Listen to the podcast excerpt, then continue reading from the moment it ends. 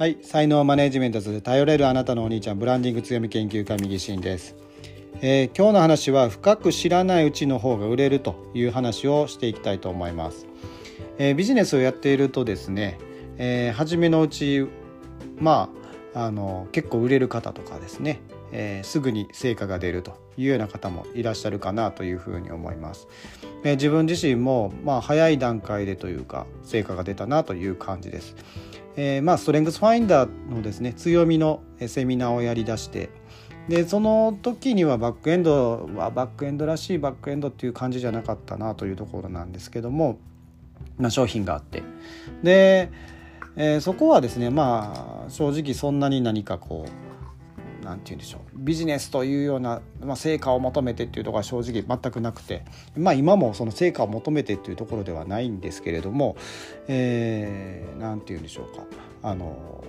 まあビジネスに役立つための講座という感じで講座というかですねサービスとしてその強みからブランディングをというようなまあ形になってからですねえー、早い段階で成果が出たなというところなんですが、まあ、その後はですねまああの波があるようなないようなという感じなんですが、えー、実際案内してもいまいちこう何て言うんでしょう。シャキッとしないというかバシッとしないというかそんな時も実はあったりしたんですね。えー、というのも初めのうちはまあこのタイトルの通りですね深く知らないというかですねブランディングのこと分かってはまあいてはいるんですけど、えー、研究していきますからその研究すればするほどですね、えー、だんだんなんというかこうシャキッとしないというか 成果がまあパッとしないというかですね、えー、いうような状況になったなというのをちょっと思い出してます。えー、というのもですねこれまあ簡単な話というか、まあ、頭でっかちになってるんですよね。あれやこれやその情報が入りすぎていろんなことを思いすぎて考えすぎてですね、まあ、ストレートにこうちゃんと伝えれないというかうまく伝えれないというか、えー、うまく伝えようと思いすぎてうまく伝えれてないというようなこう何て言うでしょうとんちというかあの問答というかそんな感じの話なのかなというふうに思います。なので、えー、初めのうちはですねシンプルに受け取ってシンプルに伝えてるので、まあ、伝わりやすくて、えーまあ、うまくいくというか成果につながりやすかったのが、まあ、それがあれこれですねこうした方がいいんじゃないかとかああした方がいいんじゃないかという試行錯誤ですねそういったところで、まあ、いろんなことを知識入れようとして、まあ、実際に入れてですねそれをやっていくことによってまああの頭でっかちですねいわゆるになってるのかなと。えこれって、えー、もうその何て言うんでしょう成果を上げるというところでおいて、まあ、一番のネックなのかなというふうに思ってます。えー、うまくいかないからあれやこれやまた知識を入れて結局何がしたいのか分からなくなってと、えー、その何て言うんでしょう戦闘とかですね、えー、を想像してもらったらなんかこうまあ分かりやすいのか分かりにくいのかあれですけれどもあの例えば武器がですね拳銃があったり、えー、ナイフがあったり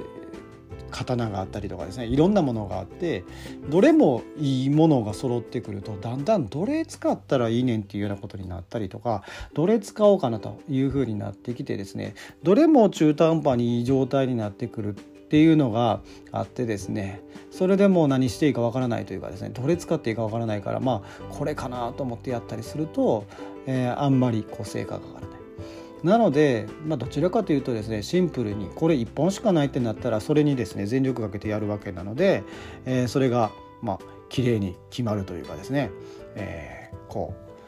もう10だと思ったら10をこう鍛錬するので10でうまくやっていくっていうところかなというふうに思います。これはやはりその強みと同じような話かなというふうに思って、えー、自分自身の持っているものをですねこう極めていくというかですねそこをやっていくそれをシンプルに考えていくっていうことの方が実は成果につながりやすいかなというふうに思います。なので、えー、まあうまくいかない人の典型というのはその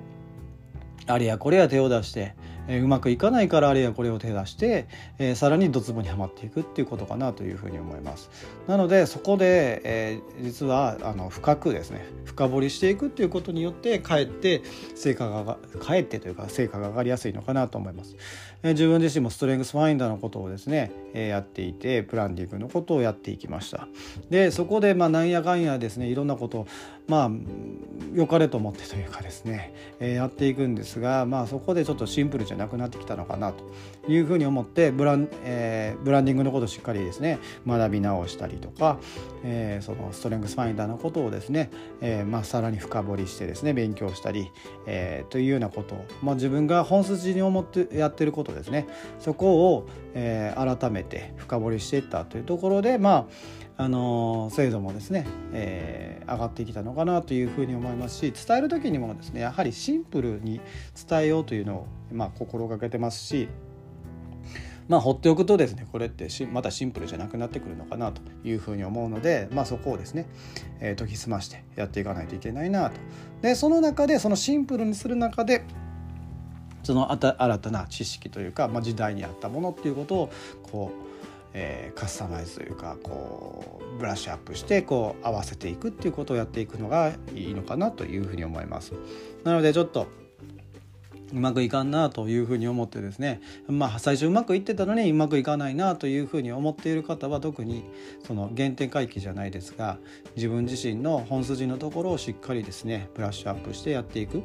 そこをちょっと意識してみると、え変わってくるのじゃないかなとえー、実際に売れてたわけでなんで、えー、そこをですねあの精度を上げてで時代にちょっと合うような形に変えていく。っ